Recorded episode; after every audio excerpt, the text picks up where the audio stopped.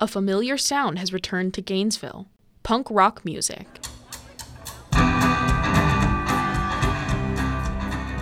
The Fest is an annual underground music festival that was postponed last year due to the COVID 19 pandemic.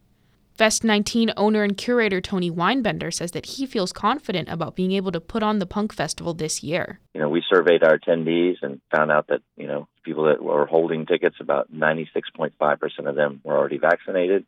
And that was one of the motivating factors of us going through with the festival, is knowing that made us, I think, everybody a little bit more uh, comfortable with doing a music festival. Most years, Fest supports organizations like We Are Neutral and Grace Marketplace with donations from ticket sales that normally amounts to about $3,000 a year. As a result of the event being canceled in 2020, funds that would have been made over a two year period have been condensed into one, says Weinbender. Grace Marketplace, an organization that works to end homelessness in Gainesville, is usually given a dollar for every ticket sold. This year, that amounts to about $4,000, which is more than the typical $3,000 because many people were refunded tickets but kept their dollar donation to Grace. On top of this, Fest organizers have created about 900 copies of an LP record with the Pittsburgh based label AF Records that compiles songs from current and former Fest bands.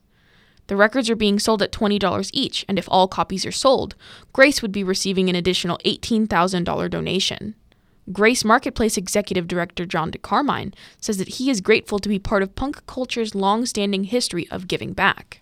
There are a lot of different festivals that come through town. There are a lot of things that happen, and I'm, really amazed at the way that Tony and the crew at the Fest and the crew at Anthem have really committed to making sure that it's not just a festival, but it's also a way to give back to the community. Fest 19 will be going on until late Halloween night. Julia Cooper, WUFT News.